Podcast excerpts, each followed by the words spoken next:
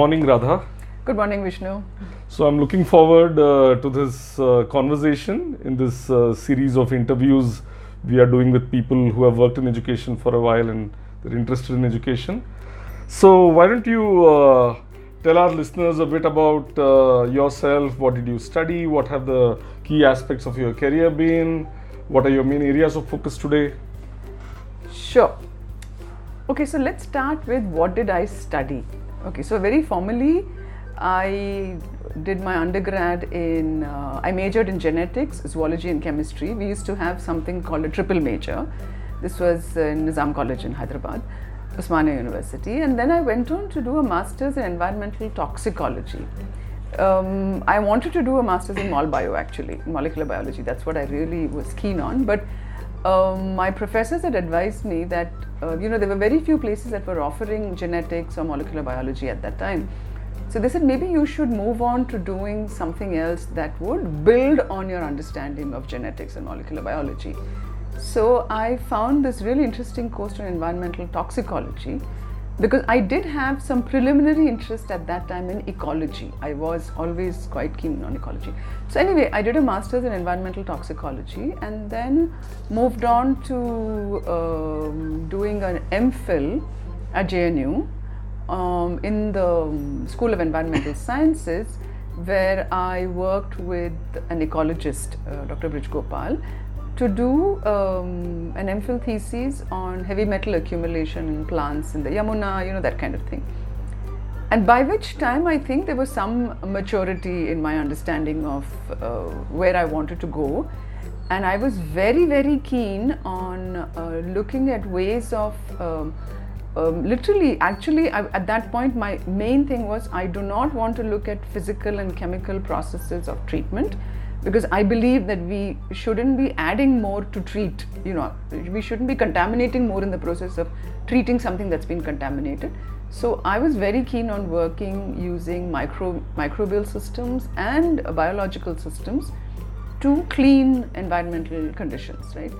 Um, by that time, I had also done a one year uh, sort of um, job, you could call it, with the Central Pollution Control Board uh, and I was uh, I had done some work on the Ganga Project Directorate. So I was uh, deeply sort of Im- impressed. I mean, the, the, the, the, impression that was left in my head was of uh, how much work needs to be done to clean up the mess that we seem to have created. And when was this? This was 84. 84, okay. Uh, no, I'm not 84, it was 86. Okay. It was 86. I worked at CPCB in 86. Mm-hmm. And it just shook me to see how contaminated our rivers were and all that. So I decided to do my PhD, uh, you know, applied for the CSIR fellowship, got it, moved on to IIT Bombay at the Center for Environmental Science and Engineering, and then did my PhD um, on uh, detoxifying um, sort of uh, tannery wastewater, detoxifying tannery wastewater which contained hexavalent chromium. And I developed a lab scale process using microbial systems to detoxify hexavalent chromium and also to treat uh, water that had very high concentrations of iron. Is that the hexavalent chromium is the same thing as the Erin Brockovich? Yes, that okay. is the one. yes, yes, yes. So you know Julia Roberts. So yes, I know Julia Roberts, right? right, right, right. Okay. So yeah, that's broadly what I studied uh, form in a, in a formal system. Yeah, the reason I'm saying formal system is because uh, you know I there was so much learning that happened after that in life that um, this is yeah this is my formal education if you, you could call it that. And then you were saying like what have, what have the key aspects of your career been? And i think you know uh, the only way i can really explain it is that my sort of motto in life has been to sort of uh, embrace as many new opportunities as you can get. So any new projects, like even when I was working as a consultant or whatever, I would always jump at new projects, even if I didn't, you know, even I didn't have the domain knowledge for that. Even if I didn't have the domain knowledge, I always felt like here is an opportunity to learn something. So I would jump into new projects and then sort of really get immersed in it and, and study in the process. So that's how a lot of my understanding of hydrogeology, for example, uh, and you talked about Erin Brockovich. So there was this one project I did in the US, which I was sort of the technical lead and the project manager on, was to clean groundwater contaminated with hexavalent chromium in California.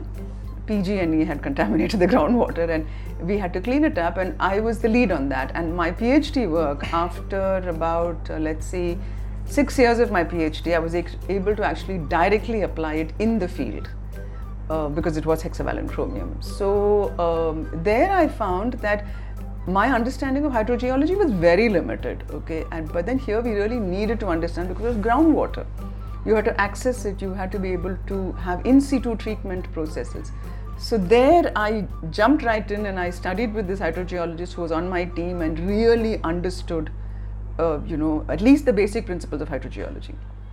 So I find that all through life this is what has happened, but I have always wanted to learn through. So that is sort of that has been a key aspect. And another element was, you know, I, I didn't know anything about urban planning, being a hardcore technologist and a biologist so there was another project that I worked on. Uh, this was in the Middle East, and there I, uh, you know, this was actually building a new city in Abu Dhabi. So when the whole issue came to urban planning, I was like, yeah, I don't mind, you know.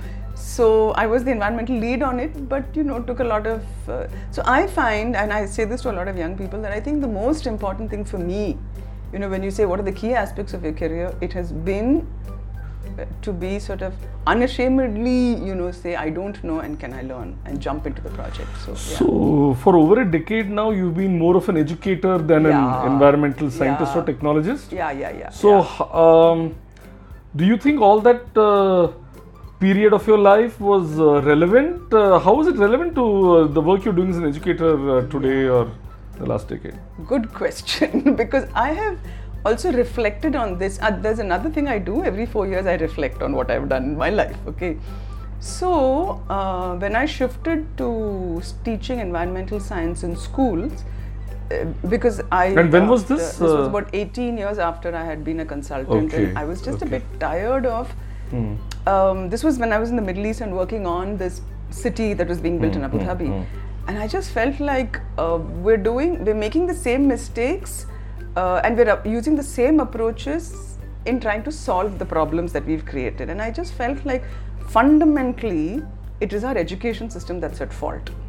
It's the way we've educated ourselves. Okay, we've sort of believed in a certain uh, way of thinking and uh, addressing situations and solving problems and instead and, and, and we and what we've done is created more problems we've relied way too much on technology to answer all the questions uh, facing us and we haven't looked at it from uh, what today I understand as a systems view. You know, we didn't look at it interdisciplinarily. This is the learning I had during the course of my career, but it really hit me when I was working on Masdar that you know here we are again looking at renewable technologies you know and not looking at the picture not looking at this integrated picture. We're not looking at, at, at it as a system and we're not addressing we're not addressing it by understanding that there are these interconnections and feedback loops that exist. And if we don't understand this we won't be able to address many of the big so there problems was too much optimism about technology alone? Yes alone. And and we didn't look at other elements. And also we had we didn't also understand uh, experiential knowledge you know i really felt very strongly and this was a personal thing like i felt like you didn't value experiential knowledge you valued much but where did uh, that insight come from so about that insight knowledge? actually when i was in the middle east and you know and we did a lot of traveling uh, uh, we went to Iran, and my husband and I love traveling. So we went and talking to people and understanding cultures. You know, when you begin to understand diverse cultures, you suddenly realize that you're not listening to each other at all, and and you think that political problems, whether it is uh, you know whether it is the Palestinian issue or any of these issues, and also whether it is um, what we think are politi- socio-political issues, fundamentally there is an ecological basis for it. And fundamentally, it's because of this resource struggle. You know, we're all sort of struggling for a given set of resources. And then because you have an understanding of technology, you feel, oh, I can actually master that. So in Masdar, for example, you are living in the desert, right? You are trying to develop a city and you want to grow your own food. And where are you getting the water from, right? The groundwater is brackish, you're on the coast, okay? But you're trying to treat that brackish water and grow your own food. So then it, it, there seem to be so many disconnects for me because when I was talking to some of the local Arabs, they were like, you know, we never grew our own food like this. We we depended on a, on, a, on on dates and meat and milk, etc. But our diet was very different. Okay, so then you begin to say, that what are you what are you trying to really force into a situation? You think that using technology you can solve these problems but you're not really looking at it from uh, the point of view of um, what is this system? This is a desert system. How best can one exist in this system? And should one even, as, as a human society, exist in this part, in this form? You know, so those kinds of fundamental questions came to me, and then I decided I really need to go to a school and work with children and, and really relook at so it was an extremely ideological struggle that I sort of left, uh, not left, I just decided to create a shift hmm. in my life. Yeah. So I have, uh, I mean, we know each other for a while. I've yeah. seen you teaching in classes. I've read a few of your papers in EPW and some of your other work. And uh, if I did not know your background, which is yeah. more as a scientist and technologist, yeah. Uh, I would not really think that your background was fundamentally that, right? I would, a lot of the things you talked about are uh, uh, systems, about uh, human communities, the commons, and things like that. So, um, and you said that you don't really have formal education in this. So, a couple of questions here. So, one is, um, uh, did you have some humanities courses, some exposure to this? uh, in your uh, environmental science and technology career? That is one question. And something which you can either answer now or later uh, in our conversation is uh, I come across many students, young uh, school students, uh, who are very interested in working on the environment. They are not necessarily science people and they feel a little overawed sometimes by science and technology so the question really is that uh, so two questions. So one is how did you pick up all this insight uh, into the uh, systems and society part of uh, this whole environment ecology thing?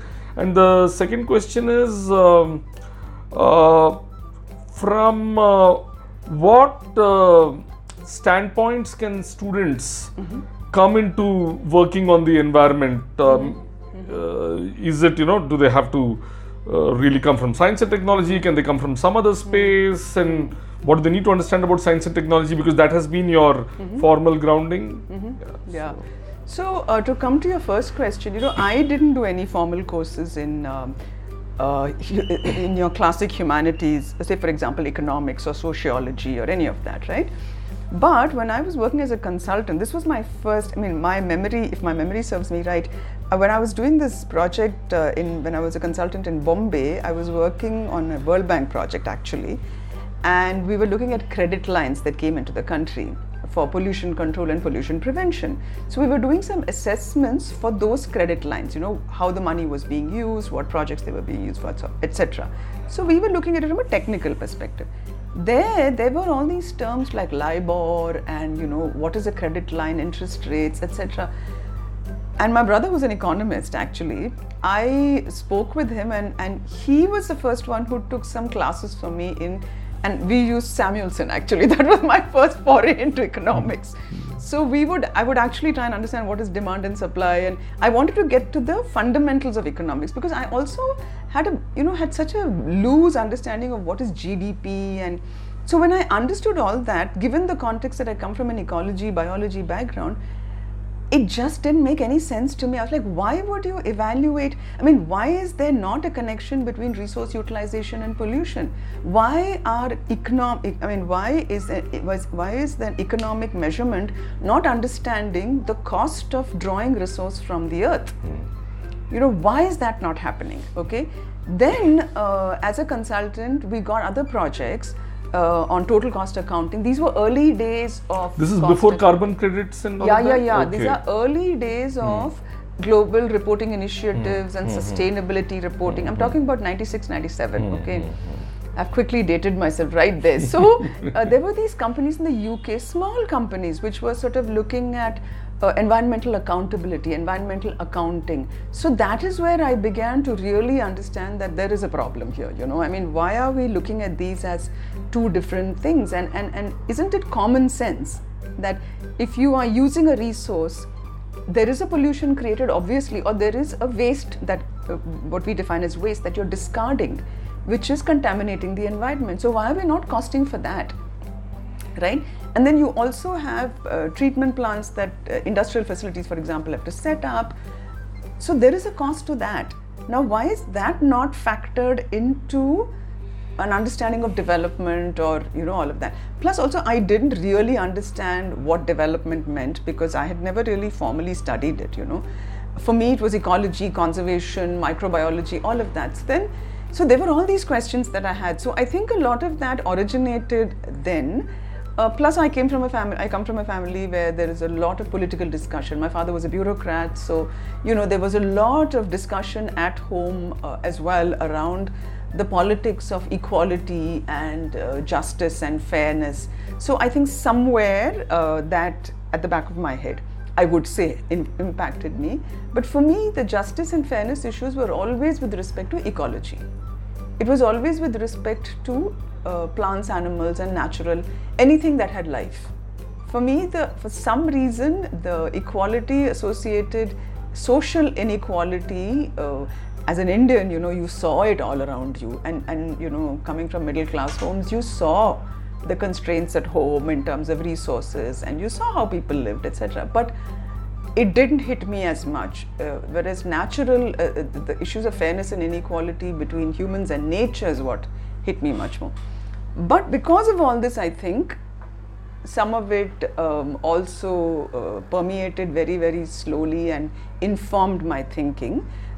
But it was in 2000 that I first articulated these connections because a friend in Bombay, uh, who's no more actually, Vijaya Venkat, who influenced my uh, a lot of my thinking about food and the connections between ecology and food. Okay, so she actually asked me to write a paper and another friend and I actually wrote this paper on um, food.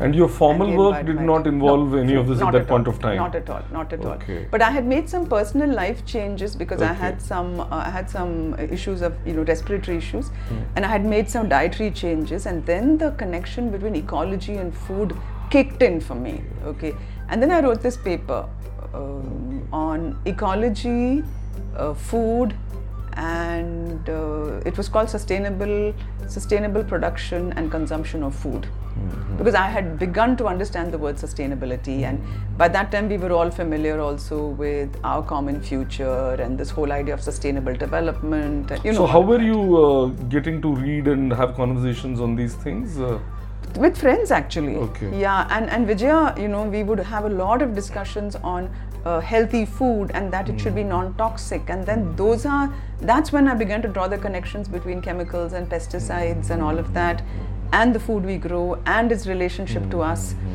So this was 98 99 hmm. 2000 that period. And then this friend said you have to write this pa- paper.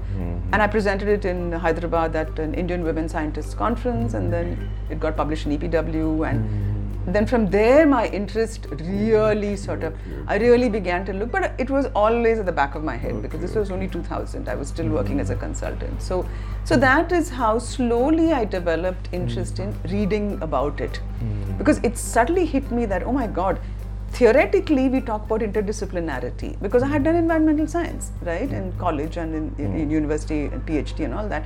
But i hadn't connected the intellectual aspect of it to the practical aspect of it. So then it really dawned on me this idea of interdisciplinarity. And subsequent to that i really began to uh, read as much as possible and, and try and draw these connections and understand a little bit more about uh, traditional knowledge systems uh, people's understanding of you know how do communities engage with ecology. So it's slow i mean then it was just rapid reading yeah Okay. a lot of reading and So you came yeah. into education uh, because of a certain lived experience. Some of these Yeah. questions which were uh, Yeah, burning yeah. for you, you had made certain uh, connections or you had some uh, Yeah. criticism Yeah, of uh, yeah, what yeah, was there in these yeah. disciplines? And also, you know, living in Bombay and working as a consultant, it just moved me every time I went by train. Okay. I don't know. That was like a physical. And I always tell students Hmm. this, and and I and as educators, I feel it's very very important. And you were asking me about you know students who are interested in environmental science, is that I feel that there has to be an emotional experience which you then have to convert into Hmm. uh, education and understanding. It's at first it is an emotional response to a, a, condition of deprivation. Hmm. It is hmm. because you suddenly see all these people living on railway tracks and hmm. everything, and you're like, I'm an environmental scientist. What am I doing? You know, it's a fundamental question you begin to ask yourself. It's true though. Sometimes you can you can go past in a train and not notice it.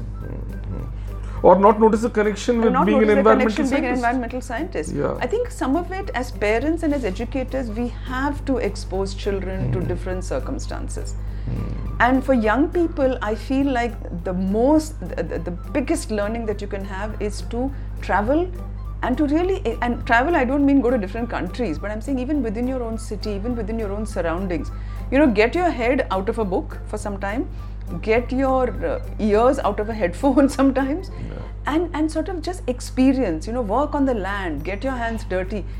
Education has to include that. So tell us a bit more since uh, uh, you've started talking about what uh, young children Yeah. should be exposed to. Yeah. So if you take a child, let's say the child is in a regular school, not in a school like Right. Rishi Valley where I know you've taught for several years. Right. So let's say the child is a in a regular school in a metro or some other town uh, in India, and let's say the child is 10 or 12 years uh, old, and uh, the child has another uh, five years or so before he or she goes to college.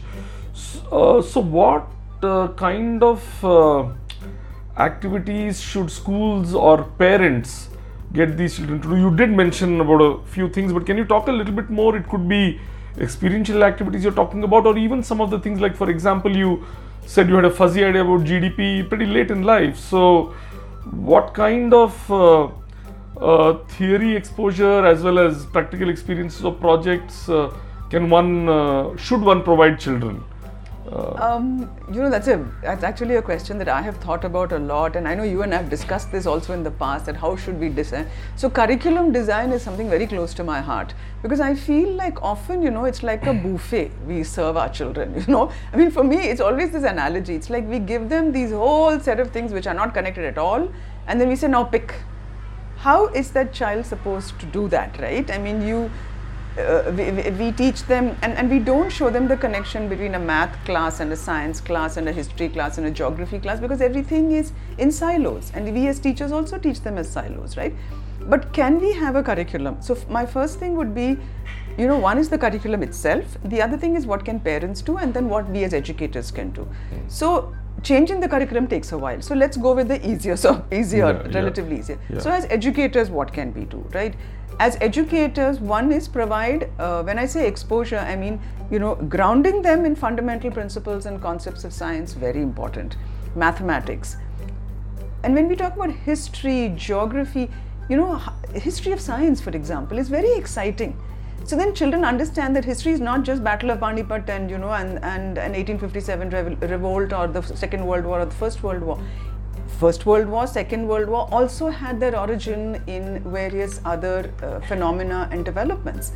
Okay, so and then also eh, they've impacted science so much. So when you bring history of science in, history becomes more exciting even for science students, right? Otherwise, they look at history as learning the names of battles and you know that's it. Okay, so that's one aspect of it. Then the history of society, how has society evolved? How have civilizations evolved?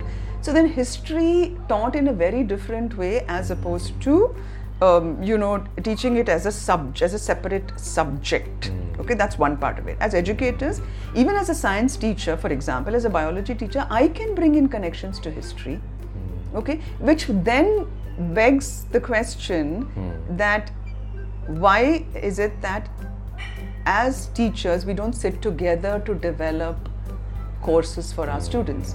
See, even if I'm teaching in an ICSE or an ISC school, I can sit with my colleagues. It's that all the maths teachers and all the science teachers don't have to sit separately.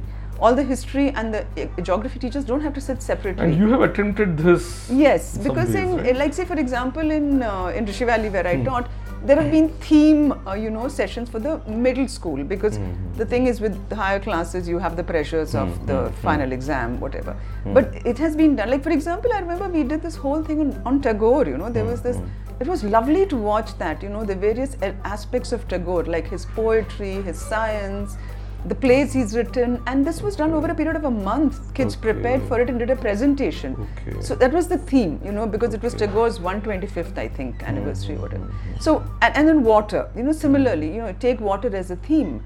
And you can, uh, and if all the teachers sat together, then you know, how do you bring out water in an English class, in a history class, in a in a biology class, in chemistry, uh, in geography, in history? You know, so how do you? Is this just a nice idea? Or How does it actually does it actually influence people when they come out and engage with issues, do research? I think it does because it allows you to think a little bit outside of just a box. You know, you you don't come out of uh, say math class and say, okay, I'm done with math. Now I'm going for biology. You and I have a feeling that this whole aversion to certain subjects, we could bring it down a little bit because um, there is also, you know, it's, it's very interesting. Like, say, for example, our school system, uh, I'm digressing a little bit from what we were talking, but in our school system, it's like children who are bright do science, you know, and even among the science, those who are who have a certain uh, kind of, um, you know, those who get higher marks do maths, physics, chemistry.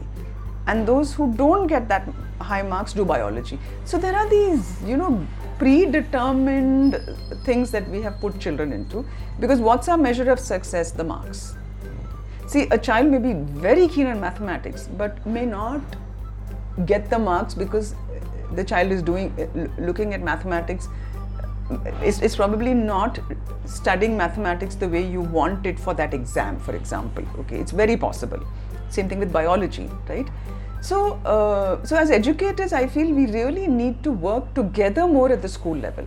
We talk about interdisciplinarity at a college level i've noticed that you know? But at a school level as educators we have to sit together okay that's important we have to communicate as educators we have to sort of not just talk about why is the child not performing well in class you know that So kind of what thing. I'm not because you had like a long uh, career, 18 years doing Yeah. a lot of interesting things. Some of these things were also quite uh, pioneering Yeah, uh, yeah. in uh, many ways, right? And uh, uh, perhaps to be able to see uh, the issue in uh, trying to work with brackish water in agriculture or uh, uh, when you look out at the people uh, living on the tracks through the windows of the train in uh, Mumbai, to be able to see this and see the connection to your discipline, perhaps that is possible only when you have a little bit more idea of the connections, a little bit knowledge about other disciplines. And I'm not so certain that a teacher who has done a B.Ed, started teaching, whether uh, she or he can fully appreciate the need for this uh, educators to get together for this interdisciplinarity and perhaps uh, we need to educate teachers as well on the relevance of this. Yeah, and you know, there's the, and, and you're absolutely right. You know, I came to teaching, and I remember even when I was doing my PhD, my supervisor, actually, thesis supervisor, had said, Why don't you, now that you've submitted your thesis and you're done, apply for a position in IIT Bombay? And I was like, There's no way I'm applying for a teaching position now because I feel I have absolutely no life experience. And I always felt that one should come into teaching at a later age, and I had the luxury of coming back to teaching. I'm not saying everybody does, but teacher education is absolutely critical. I mean, the thing is, you know, like you pointed out very, very correctly, some of it is life, a lot of it is life education. You know, your life experience informs the way you do things. But you know, some of this we can integrate through very very uh, thought through teacher education programs i think it's very important to do that yeah and also as parents for example you know as as, as parents it's i think also parents can provide so so there are two things right the child spends a lot of time in school has peers and engages with peers but the child but the child is uh, there's the very formative years of a child at home right So this combination of home and school environment for me is very critical. And parents and teachers engaging with each other, that I feel is very, very important. I know it sounds a little idealistic because you know a lot of these, a lot of our schools have huge number of children. Many parents are first gener- generation. I mean, many kids are first generation learners or second generation learners. Is it possible for all parents and teachers to sit together and, and, and engage about a child? I mean, I know some of it sounds very idealistic, but the point is, then what are we doing? Yeah. That is my big question. You know, why are we educating ourselves or our children? Why are we educating? Right? I think we have to ask some very hard questions. Okay. Now, say for example, government schools. You know, everybody disses government schools and they say, oh, uh, but uh, there are many parts of India where government schools are very good because teachers are dedicated. They are from that place. They understand that place. They understand how to communicate with children from that place. They will use local languages, local examples to, you know. So so we so so I feel like we are moving towards a system where we're trying to find one magic bullet for education and we want to spread it across the country and say okay this is the way to go forward and i feel that is very very dangerous Yeah, I think uh, you were um, when we were talking yesterday. You were talking about some of the drawings these children from Yeah. government schools have made, and how much they reveal through un- what we would think perhaps are unconventional drawings, but for them it's an expression of themselves. We saw it in this. Uh, uh, program in uh, Triple IT Hyderabad, which we did for this uh, CSR funded uh, right uh, organization, and uh, in many ways, Right. they were able to express themselves very creatively and they had radical thoughts which Right. uh, don't necessarily come from the best schools.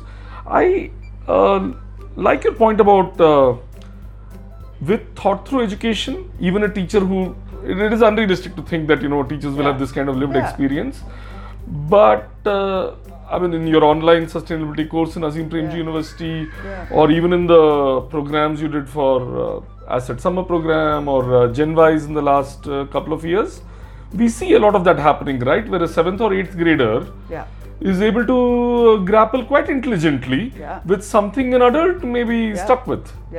Totally, So- absolutely. And you know, what is very interesting is uh, since you talk, uh, so I wanted to complete one point about parents. Okay, parents, all you know, today parents are in this situation. At least a lot of parents I know are in this situation where they're like, our kids are getting so much factual information anyway.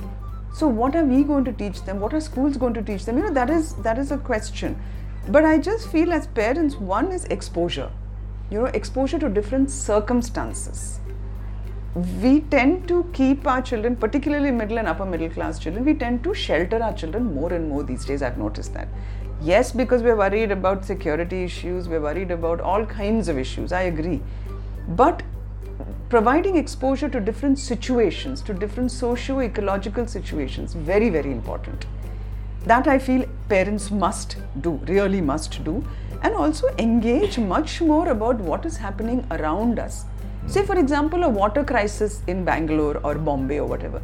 Sometimes we live in buildings where children have no clue. Parents also have no clue because they're also not engaging, you know. As adults, also, we're not engaging because we hmm. don't want our lives to be disrupted by all this. Hmm, hmm. We will pay that money, get a tanker, you know, it doesn't matter. I mean, this morning we were talking about recharge wells. It's like we don't really care, you know, somebody else has to solve the problem. So, how do you engage on a day to day basis with your life? Parents have to do that with children. Hmm, hmm. Okay, first parents have to engage, uh, we as adults have to engage, and then we have to ha- engage about that with our children. Okay, asking simple questions. Where do you think our water comes from? That you can have over the dining table, that conference, that discussion. But before that, you have to know where the water comes Because from. most parents don't Most know parents this. don't know Yeah, this. Okay, yeah. so you you do that. Then where do you think our food comes from? Hey, listen. I mean, you're saying you don't like this baingan or you don't like this thing. So let's sort of talk about where does this come from and, and why are we eating watermelon in winter? You know, hmm. why do we want to? So I'm saying very simple questions we have to ask ourselves and engage collectively with our children, and maybe this is a great opportunity for parents and children to learn together. Hmm. Hmm. Why do we believe that as adults we have all the answers for our children? Maybe we have more questions. So that's one thing for adults, right? So I feel as parents and as educators, the, these are some of the things that we have to do. The science will come. I mean, today, seriously, there's so much that you can get on, you know, that, that you can get through various other ways of doing it. Um, I will come back a little later to that earlier question you asked me about, you know, children want to do environmental science, and, you know, because we're on a thread of something else. Yeah, yeah. So I'm uh, probably going to come uh, to that right now. Yeah. Uh, it's a more uh, transactional uh, Yeah. question. So at GenWise, uh, you lead a track called uh, Planetary Web, Nature, Society, and the Individual. And uh, on one hand, uh, we want um, all children to have some uh, exposure to this track and to taste this a bit because uh, many children and even parents do not know what is this whole thing nature society and individual what kind of perspectives does it uh, involve and uh, so on. And the other part of this is there are certain children who are more interested in ecology environment uh, development um, uh, things like this so the question is uh, what are the goals of this uh, track and maybe in this process you can even try to answer the earlier question. Earlier question. Yeah. So when we were talking about planetary web, right? Remember one of the things that we were talking about was expo. uh, One is exposure to nature, natural systems, but also to understand connections. To understand that something that happens in one place impacts something else, right? In, in, in a very simplistic way, I'm saying this. Why was this important? Because we were tra- talking about how do we bring these big questions of climate change, the planetary challenges that we face today. I mean, early age, stages of when we were discussing about the course, we were like, how do we bring this and the idea of sustainability? How do we bring all this into into the uh, you know purview of children, right? And, uh, the, the kids that we deal with. And then we said, look, we ca- and, and I remember the first our first discussion was should we do a course on climate change, right? And then I said no, but climate change is is such a it's it's like it's not standing there by itself. It's not happening in a vacuum. So we have to begin, and then the course evolved, right? And we decided to call it planetary web because we said it is this. It's so important to have this visual of a web because it's such a fantastic way of understanding that there are these deep connections and there are and these are not direct connections. They are at a primary secondary tertiary quaternary level connections. And most of the time we don't see it. We don't see it because we again are trained to live in silos right? We don't see and also we are alienated so much from our natural surroundings. We're alienated from our source of water. We are alienated from our source of food. We're alienated from our from nature itself. Because we feel that to engage with nature we have to go to a park. We have to go to a national park. We have to do ecotourism. We don't think about engaging with nature around us. Like we don't think that if I walk down the street in Bangalore, since we're sitting in Bangalore, that if I'm walking down an avenue, I am engaging with nature. There are all these trees around me, like wow, how old is this tree? And you know, in this context, I just wanted to digress a little bit and tell you about this tree walk thing we do in Trivandrum, right? Where we walk down the street and we're looking at these trees and we're saying, oh, who planted them? Where did they come from? What is their botanical name? Why are they called this? you know what's the value of these oh no but you know these originated in africa or in some african country or it came from south america who brought it here then there's a little history around it you know actually when tipu sultan came to uh, sultan bathery and then from there this came you know so there were all these other stories that came up and then somebody else was telling us about how uh, when the british came uh, you know some of these saplings were brought by them and so on and so forth, right? So we learn when the Portuguese came, they brought something else with them. So we learn history by just walking down a street and looking at trees. No, I've noticed that uh, quite an important uh, part of your uh, sessions is about seeing. Yes, yes, Right, yes, the yes, walk yes. we took in uh, with kids in Inventure Academy, yeah. Uh, or you know the sitting and looking the tree in Yeah, uh, in ECC in, ECC, right. Whitefield, and just yesterday uh, one of my friends who volunteers at the Ugly Indian Right. Sent me this uh, video. So they have a campaign now called Save the Trees, Right. and I realized that what they are doing is something. Uh, so what they're doing is so he sent me this video where uh, it's called Save the Trees, Right. and this tree is getting choked Yes. by this metal barrier around it. Yeah, yeah. which was planted by the municipality Correct. uh, to protect the small sapling, but Correct. nobody comes and cuts this now. Yes. And I must have seen this happening, but I never really saw it, Ah, right? Yeah. So, And so I think it's great fun for children also and for adults as parents, you know. Like when you're walking down, and you know, I mean, both my husband and I, when we were walking down, and friends as well, he grew up in Trivandrum. There's a stretch of road, a 1.5 kilometer that we walked on. We saw 21 species of trees. And he couldn't believe it. He grew up there. How come I never looked at these trees? It's then you realize nature is around you and, and you are not engaged. So let's, you know, so that hmm. is why we said planetary web because we then we don't since we don't see the trees we also don't see how they're holding water how they're holding soil how they're actually preventing flooding in certain parts of the city and then when there is a when there's a whole set of trees being cut there's a group of people who go and protest. And then there's like oh these are these jhanda wala. They're constantly protesting. But you don't realize that when those trees are severed you are feeling hot. You need to turn up your air conditioning because cities are becoming warmer. Trees provide so, so i'm saying you know it, that's just about trees. So in the planetary web what we were thinking was that you know how can we get people to understand even these simple connections and if we start with children hmm. it would be a great way for them to learn to see.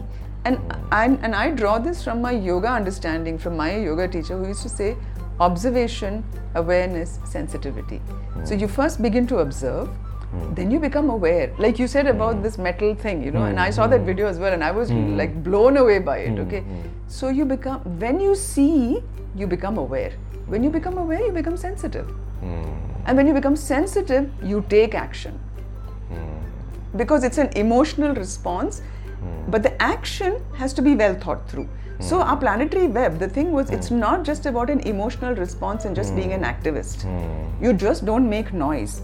You learn the science you learn the geography you learn the history you learn the sociology you learn democracy you learn about the constitution put all those pieces together and say how do i solve this problem oh, that's wonderful. So, hoping to raise an interdisciplinary activist. And uh, even if you choose to do your math or science or whatever, but you never forget the the awareness of the connection remains with you. Exactly, and you can use yeah. math. You know, like these friends of ours in Tulir, in uh, Sittilingi, the, the way they teach uh, mensuration is measuring a paddy field. Hmm. You understand the diagonal, you understand area, hmm. you understand hmm. perimeter, you know, and then if you're doing permaculture, you understand circumference. How do you measure circumference? then you get to the formula. So you can. So, so just because you're interested in mathematics does not mean you don't connect to ecology. I mean, we have mathematician friends, you and I, who are very keen ecologists as well, and who hmm, are you know hmm. political as well. So, hmm. it's about how so imagination, and it always comes back to this about you know people ask how can we make our classes more creative, and I always feel like talk to a child okay before they've been corrupted into an adult. There is imagination there. And you alluded to the drawing thing. there's imagination right there. Yeah, yeah. that is creativity. Yeah. and you as an adult also have to let serendipity play a hmm. bit of a role. when you keep your eyes open i mean in ecc when we did hmm. that thing we saw one hmm. ant hill and that ant hill by hmm. chance we saw that ant hill because hmm. somebody noticed it. Hmm, and that ant hill became the heart of the whole course after that you know. What is an ant hill? How is fungus connected to ants and water and this and that and why are ant hills here? And you know eventually it led to an understanding of symbiosis. Yeah, i mean yeah, yeah. so it's, Yeah, it would be a uh, contradiction to uh, try and uh, teach this uh, Yes, correct, in a straight-jacketed way, right? Because some of this is going to emerge from the imagination of uh, students. Um, so it's been actually quite a fascinating conversation, and even though I've known you for a long uh, time, uh, I think uh, I learned a few new things, or the way it was connected Right, right, was right, quite right. interesting. So one uh, last uh, question Yeah, before sure. we end this conversation. sure Um, so if you were to write a book, right Oh, what would it be called? What would it be about? Okay. You know, my favorite title for a book, because I am so, I mean, I, I feel so passionate about education and learning actually, more than teaching, is learning as if the earth matters. That's what I would call it, or teaching as if the earth matters. Okay. Because I just feel like, And what would it have? It's about, and and and and at this point in my life, I just feel that I want to be a collective learner. So I would actually call it learning slash teaching as if the earth matters. And I would like to put down some basic principles of how we could learn as if the earth matters. Okay? So, if you want to use more technical terms, it would be about this whole idea and understanding of sustainability. What does it really mean?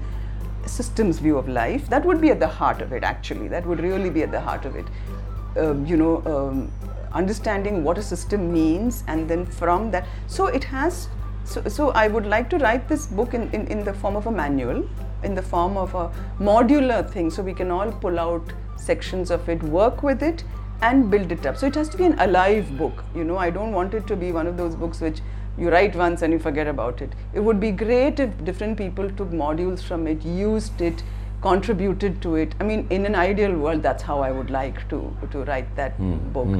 So let's. I'm Yeah. started working on it, but it's very early days. So let's hope. Yeah, I for one I'm uh, looking forward a lot to that book yeah, whenever it comes too. out. So Yeah, absolutely. thanks uh, so much. it's No, been a fascinating Yeah, conversation. Yeah, and also I, when only when we talk about these things, I'm able to articulate some things in my head. I haven't articulated all this in a way before. Yeah, um, and um, Great, thanks a lot for the opportunity. yeah. Yeah, I it's think uh, we as educators need to have uh, many more of these conversations together, so as you said, yeah. because we're also learning and Yeah, yeah. discovering things. Yeah. So thank you so much. Thank you. It was Yeah. lovely. Thanks. Bye. Yeah.